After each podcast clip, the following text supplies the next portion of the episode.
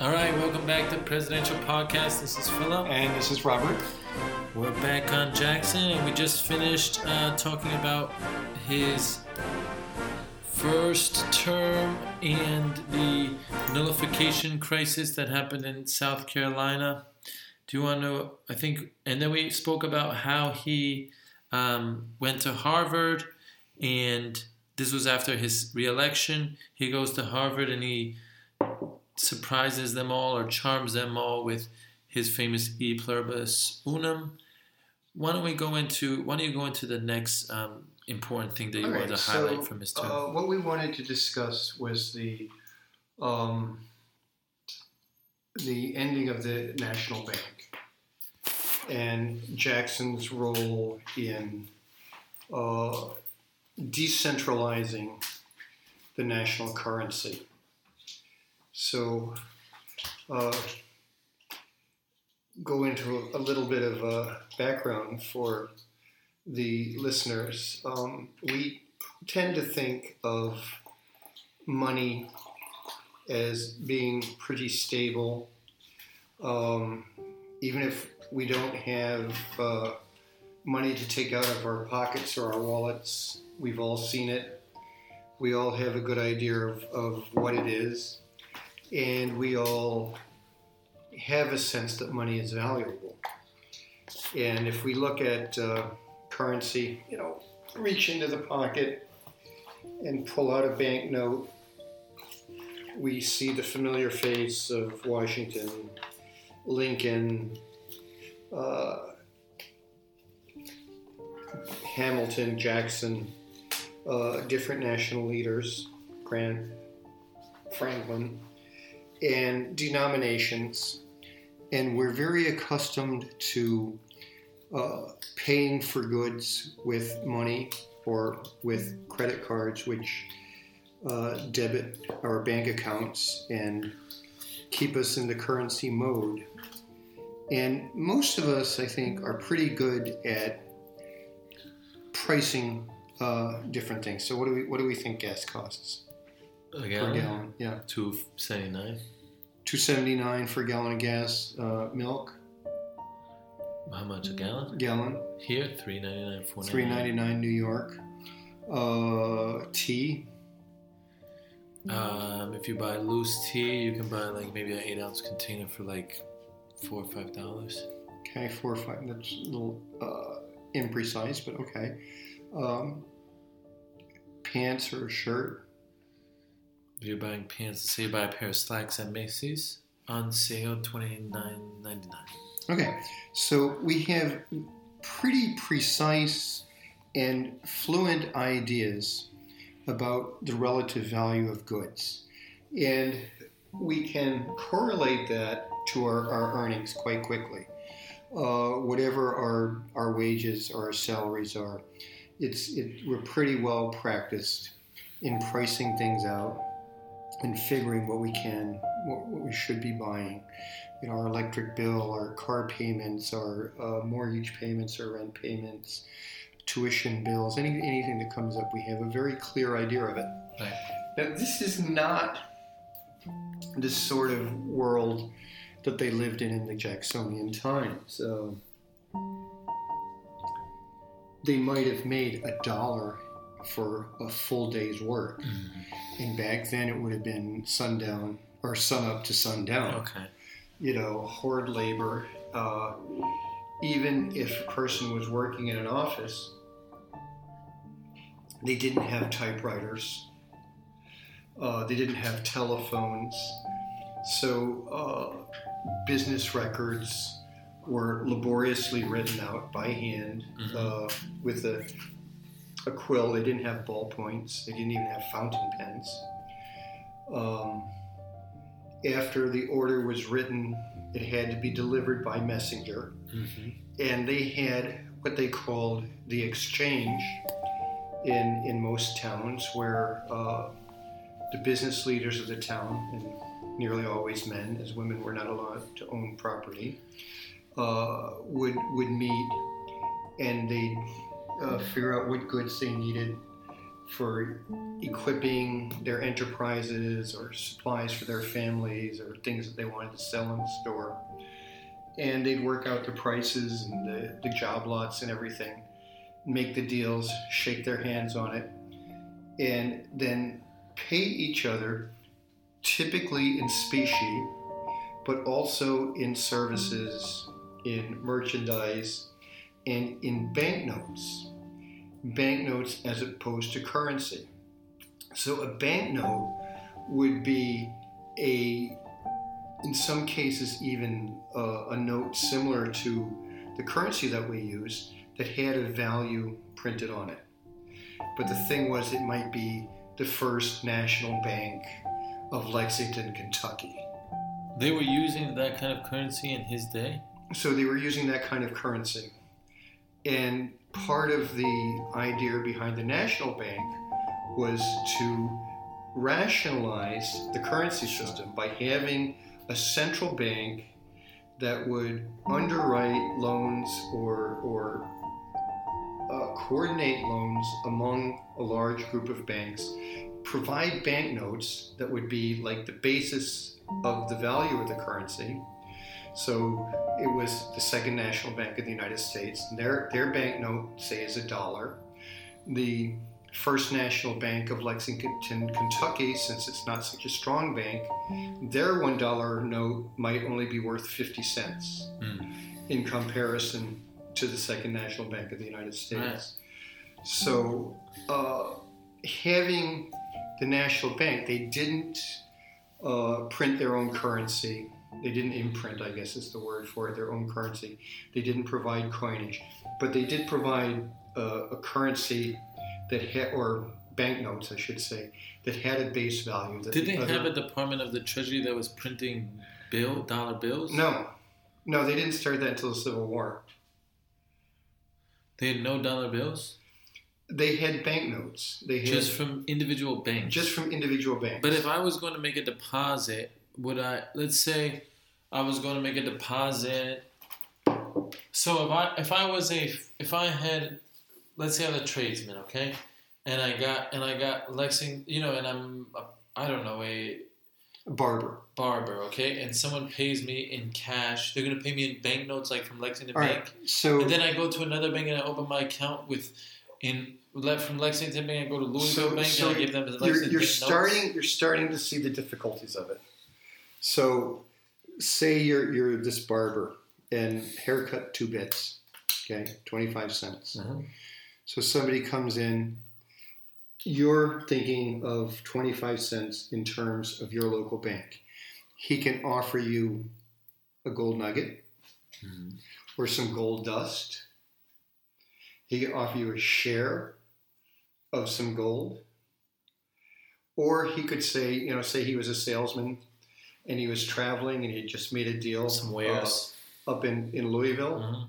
and he had some Louisville cash and he said, you know, I'll give you some Louisville cash. You would say, okay, it's 25 cents in Lexington cash, but I need 50 cents because I have to take it to, I have to take the Louisville bank to the Lexington, I have to take the Louisville cash to the Lexington bank and they're going to have to send it back to Louisville and get gold or some other form of reserves from that Louisville bank, and I don't know that it's going to be a one-to-one There was no fiat currency then. So there was there. Well, I'm not going to say that it wasn't fiat currency because, you know, once once we make our deal, no matter what the arbitrage is, it's still fiat currency. What do you mean? If it's backed by gold, then it has a value that's based in that. But not, the but not all the bank deposit, not all the bank uh, notes Notes. were backed on, on gold. I mean, it could be just based on, on the credit of the bank. Hmm.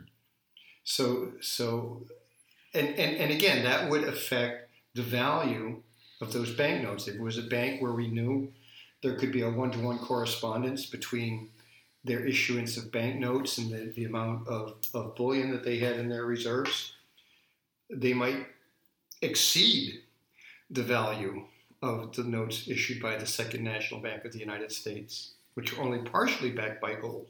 Yeah. Okay. So so banking was very complex, Still and- is. yes, but more, more, more back then. And you consider the the difficulties of the arbitrage of arbitrage being the exchange of of the different banknotes, their different values, and somehow a merchant or a, a currency trader being able to make some kind of money from uh, some kind of profit from that exchange. So, in in one sense, Jackson had kind of a retrogressive idea, you know, that I don't want a national bank that that gives the banking.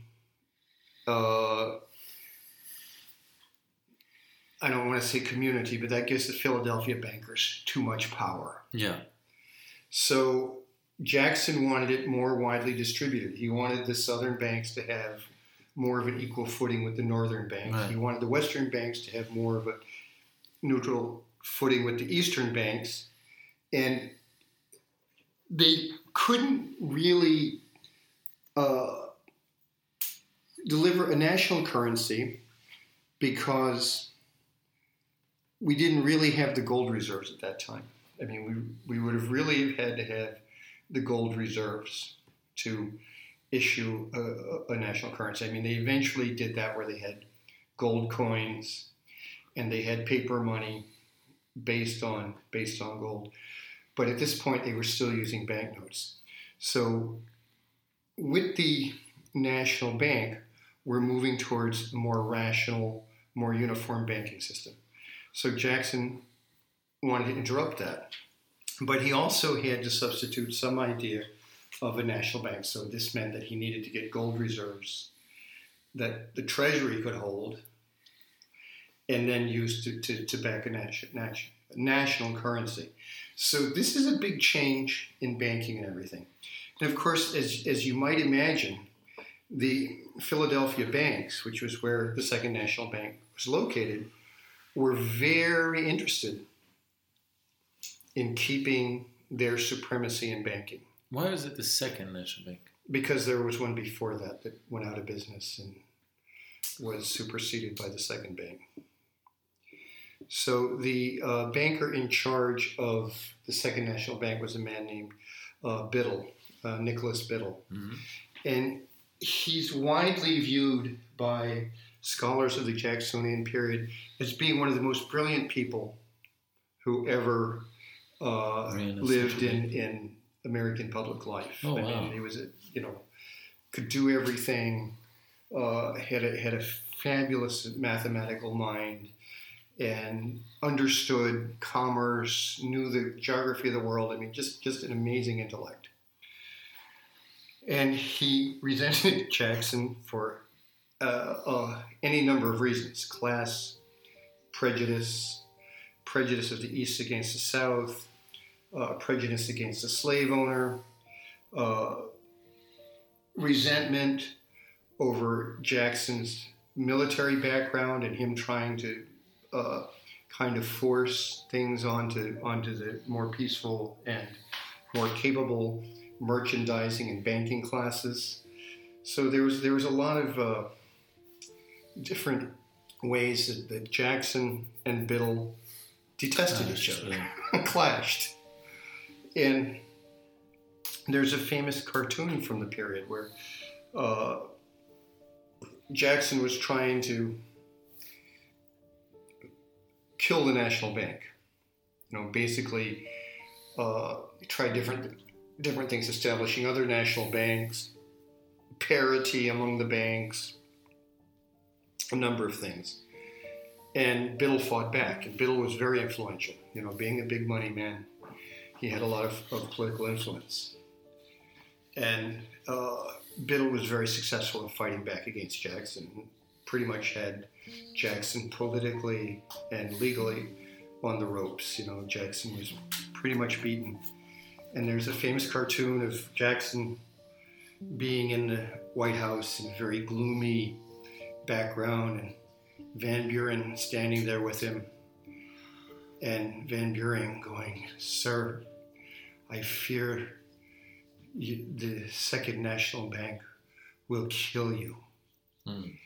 And Jackson in the next panel says, Van Buren, the bank might want to kill me, but I shall kill it. Mm, sounds like Jackson. And he hit upon the scheme of removing all the federal deposits from the national bank and forbidding the federal government from placing any more deposits there, which took a big chunk of their reserves out.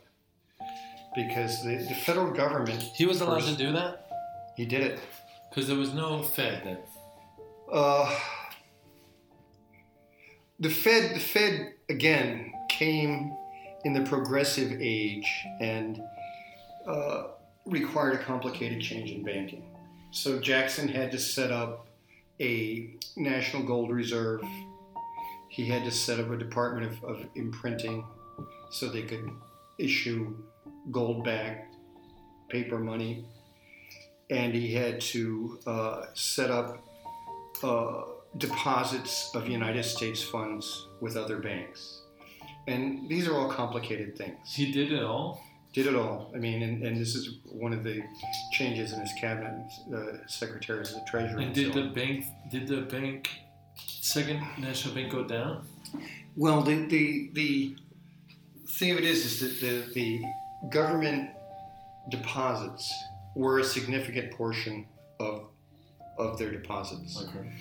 they were very stable. I mean, government doesn't put money in and take money out in uh, impulsive ways. And You know, it's so big. it's very scheduled. It's so big. The law of averages It's, also it's, makes it it's very even. big, and the government has the power of taxation. So you know that the deposits that they put in have their value. The government also had bullion stored to back uh, their deposits. So, so the government deposits, you know, formed a basis. You know, I'm, I'm going to make up a number, say maybe 20% of the total deposits, but they were a stable 20%. You know, maybe you know, just just to say a name, um, the Salmon Bank of Boston, Mhm. or the Cod Bank, let's say of Boston, since there's cod up there. The Cod Bank of Boston puts, you know, five percent in. Mhm. We don't know about the health of the Cod Bank, so you know, in negotiating and leveraging and so on, Biddle might be able to use that. But if he has a run on the bank, or if he has to back it, and depend on the Cod Bank's deposits as part of his banking, he might be able to get a premium, he might get a discount on it, but he doesn't know its value in Right. advance. Whereas with the government funding, he knows the value. He can depend on that in, in any negotiation or leveraging he does. So this was a huge change. And what it did was was freed the currency from the control of the moneyed classes in the East Wow. And gave the small businesses in the West, uh, presumably the planters in the South, and the factors or the brokers in New York and the other commercial centers gave them a solid currency that they could use without being beholden to a bank. So if I wanted to sell cotton over to a company in England, and I told them uh, I want to make so many dollars of it, they could exchange pounds for dollars at a bank and, and pay it to me. And we all knew what the value was. It didn't it's change. Funny, it's funny to me to because it seems like he, in some ways he he um, di- diminished the power of the banks, but by the Gilded Age, late 1800s, bankers were on top again. No, I mean it's a long Um, process. it was it, it was mainly because the banks gained a bigger and bigger uh, share of the gold reserves. okay. Okay, I mean, but uh, there were there were new gold discoveries, particularly in northeast Georgia in the Dahlonega area, and uh, the government's power just to basically receive gold from the, the uh, tariffs and other things that allowed the government to build up gold reserves sufficient to, to back the currency, even if it wasn't 100%. It was a big enough uh, gold reserve that they could issue currency and and say it was backed by gold, so that if somebody came in said I need gold for this, uh, they got the value denominated on their bills. Or conversely, if they said I'm going to give the government my gold, and The government gave them bills. They knew they had bills Why is that it would be called worth the bank veto? Um, because they, they had an, an act to renew the uh, charter Hmm. of the uh, Second National Bank, and, and Jackson vetoed it. Mm, and then he set up his own. And then he took out the uh, took out the deposits. deposits and basically set up a federal system for currency backed by gold. Okay. And um, all right, great. Is there anything else you want to say about that before we move into the Indian policy? Um, we can move on to the Indian policy. All right, so this Indian policy is probably Jackson's most controversial aspect, no? Well, it's it's not controversial. I mean, we we know, uh, in incontrovertibly, that Jackson was a white supremacist, and Jackson was probably also a nativist, and Jackson certainly had uh, chauvinistic ideas about Protestantism and Northern Europeans, in contrast to Catholics and uh, Europe, European immigrants stemming from either the Latin countries or from Eastern Europe. So, so Jackson uh, believed in basically a British Protestant white American continent or American nation. Uh, he wasn't quite up to Manifest Destiny of Sea to Shining Sea, but he was definitely expansionist, and he definitely had in mind the idea that American territory would be settled by whites, that if there were other races, primarily the black race, uh, living in the territory of the whites, they would be subservient to whites. I don't think he took it quite as far as, as Roger Taney in the Dred Scott decision, but he certainly believed that it was lawful and right uh, for whites to own blacks. And he he in in in, in his retirement said that his policy of removing the Indians to the west was something he did for their benefit because they would inevitably come into contact with the whites uh, if they stayed in the east and there would be conflict and the Indians would eventually be wiped out. So moving them away from the whites was a humanitarian thing to do. So uh, that might be self serving, and it certainly is wrong uh, to tell people you're a sovereign country, you're living uh, next to us, we might surround you, but your country is your country, and then to turn around simply because of the land greed of uh, your farmers to annex their country and remove them physically to a foreign place. How how much responsibility does Jackson have for the Trail of Tears? Well, he allowed the legislation, Which is the Uh, Indian Removal Act? the Indian Indian Removal Act. He signed it, uh, And Van Buren was kind of his right hand man. and Van, Van Buren was his right hand man, and Van Buren was the one who actually implemented it and sent the army to move the Cherokee. Uh, Did the Cherokee resist? No, no, that's part of what makes their uh, response to it and their suffering so noble because they were civilized about the way they responded.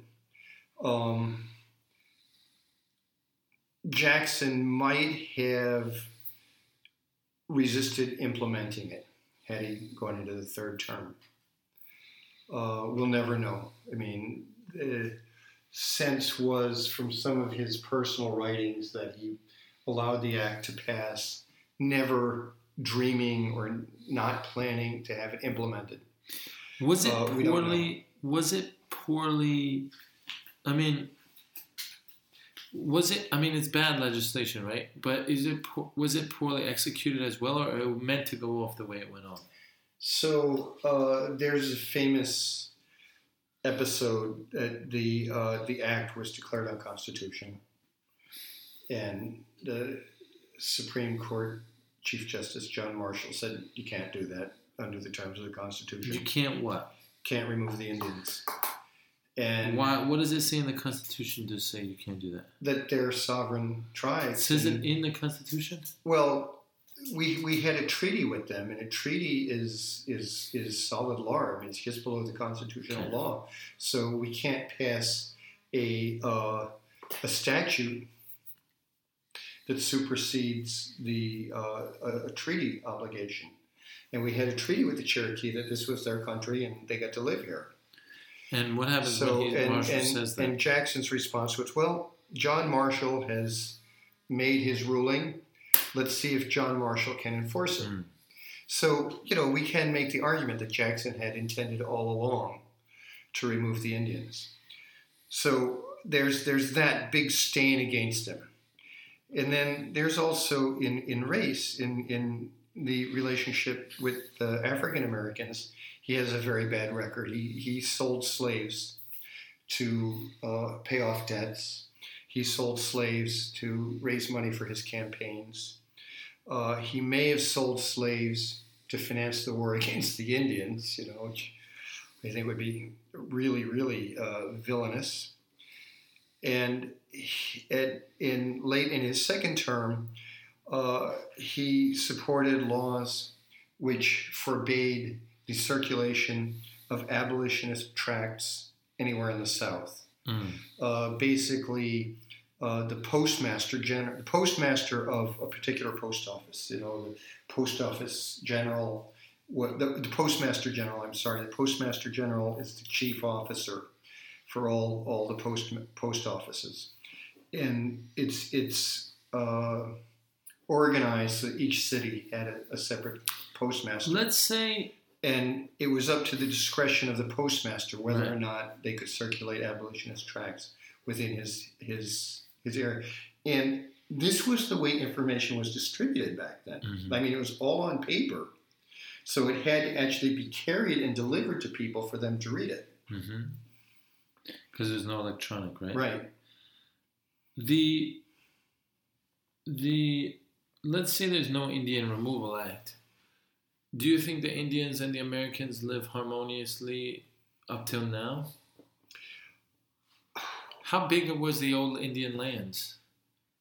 Well, they, it, it wasn't so much the size of the Indian lands. I mean, we see the Hopi and Navajo reservations in Arizona and New Mexico, which are ginormous. You know, they're bigger than some of the eastern states. And the Navajo, Really? yeah. And the Navajo and the Hopi live on them harmoniously with the surrounding white communities. But the Cherokee held particularly fertile and desirable land. in, And whi- in which states? Georgia. Georgia. And what uh, part of Georgia? kind of like in the middle, Okay. in the central, but a little bit in the north. And it was, it's you know, it's very well watered. It's fertile. It gets a lot of sunshine, so it's very, very good agricultural land. And the Indians had cultivated it. The Cherokee had cultivated it. They had improved the land. They had uh, pens and barns for the livestock. They had houses. They had granaries, silos, all that sort of thing. So when the when the whites took over the Indian lands, they basically got free infrastructure Right. along with it. And the, the, the Cherokee in particular have done very well out in Oklahoma. And uh, some of the branches of the tribe moved to the mountains in North Carolina the Great Smokies, and they've done very well. Done well doing what businesses? Uh, farming, They're small business, still? yeah. Uh, but Are they also a group? I hate to hate to be stereotypical, but are they also a group that does the casinos or no? no, no, these these are people who work the land, Yeah. Um, the, the, the only person who ever individually and personally invented an alphabet was the Cherokee chief Sequoyah, Okay. who apparently was a fairly religious man hmm and he wanted to have the Bible Mm. in the Cherokee language. So he, he wrote a whole alphabet to uh, put the Bible in, in Cherokee. And, and they had newspapers in Cherokee. They were working on textbooks, novels, and uh, you know they, they, they had a, a pretty uh, high degree of technology. You know, part of it was borrowed from the general development of America at the time. but you know, presumably they made the same sort of innovations that the whites were making, Do you? and they had their own literature Right. and their own alphabet, Okay. One other question. and they were Christians. One other question before you go back to actually answering the question that I asked. But do you think did they look like Iroquois? Did they look like Indians? Iroquois, yeah. Well, you know, racially they're they're different than we are. Iroquois. than white no, no. Did the Cherokee look the same as the Iroquois? Well, there's you know from tribe to tribe because of diet, because of the amount of sunshine they're exposed to, because of the way they dress, you can recognize the separate tribes, even though they're they're of the same racial stock.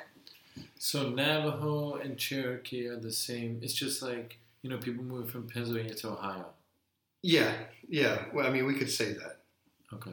So there's not two distinct. It's not like Chinese and and Vietnamese.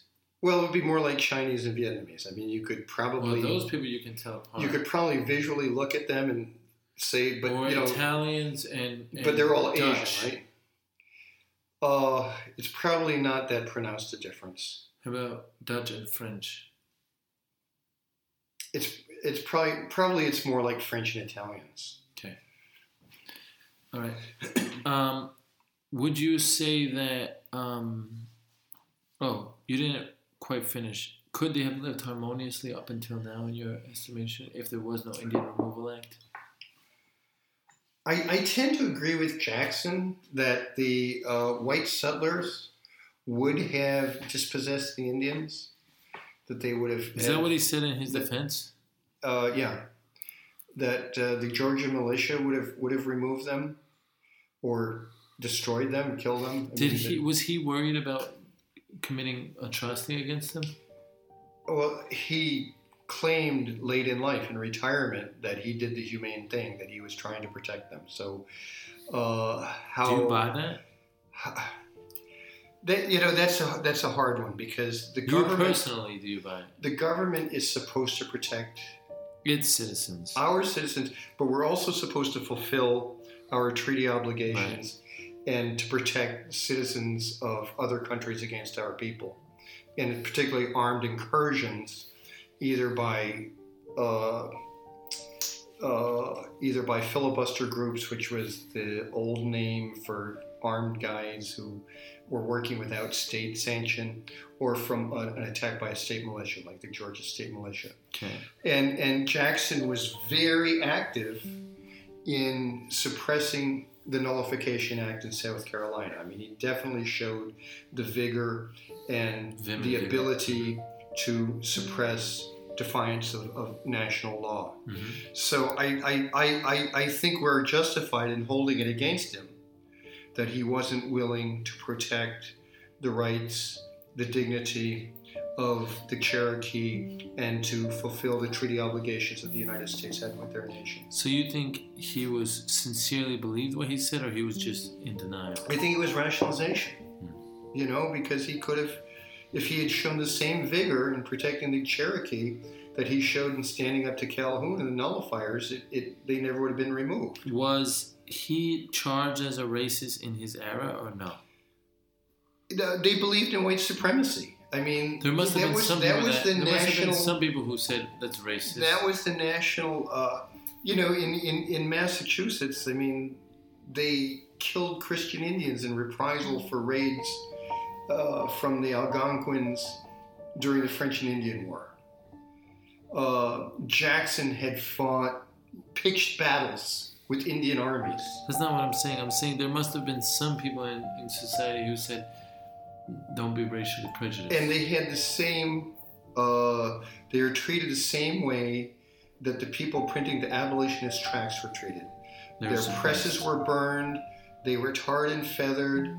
The uh, publications weren't, But what you're weren't missing is that you can do nowadays hate groups that are tiny, tiny fractions of the general population will go out and do things like burn presses, put put graffiti up, stuff like that, threat, threatening tactics. You're saying that the mainstream in that period was was the mainstream was racist, and they I were mean- openly racist. and they were openly And they were racist. unapologetically I mean, they called they called black people all N-word. sorts of names. Uh, they had, But there must have been people that felt like there must have been a sizable group of people that. Do you think the term racist was invented then? no, There was no term racist. no. They, I mean, like, like I'll give you an example. The uh, you know what a minstrel show is. Yes. You know where a white actor will uh, burn a cork and then make his face black. Oh, you're with- talking about with the cork, blackface. Okay. You're talking about blackface. I thought minstrel you meant from the medieval period. No, from American minstrel shows Okay. where you know uh, white actors appearing in blackface and, and enacting uh, skits and singing songs that ridicule the obtuseness, the laziness, the general lack of of ambition of of black people. Okay. That was the most popular form of entertainment at this time. the most popular. Yeah. So uh, there was, you know, there was no sense that people of color should be respected, that they they had rights. Uh, you know, even even in a treaty uh, like we had with the Cherokee, treaty doesn't matter. You know, it's not an actual government. So when he said he was trying to do a humane thing, he wasn't pushing back against charges of racism. He was doing what? He was uh, pushing back, I think, against charges of brutality Mm. because, I mean, it was pretty obvious, you know, even to a racist that, you know, we were in the wrong and that we were pretty bad to those people. So, Is there anything else you want to? How, how do you? I mean, we're gonna get to legacy later, so we'll have another chance to talk about it. But is there anything else you want to add now about the Indian removal and Jackson's role in it? so um,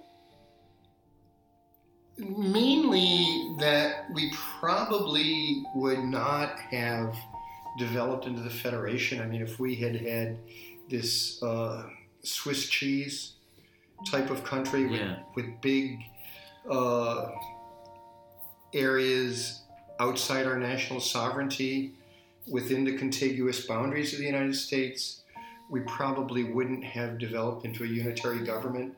So, uh, as much as we are at fault for not recognizing that we could have a multiracial country, uh, we also probably couldn't have achieved any degree of national harmony, harmony and national unity if there were these these autonomous regions in major parts of the individual states. All right. Well, on that note, um, thanks for going over the Indian Removal Act. We're gonna be finishing up with his legacy and post presidency and his legacy in our final episode on Jackson. So with that, we're gonna sign off. I'm Philip, And I'm Robert. and have a great. Uh,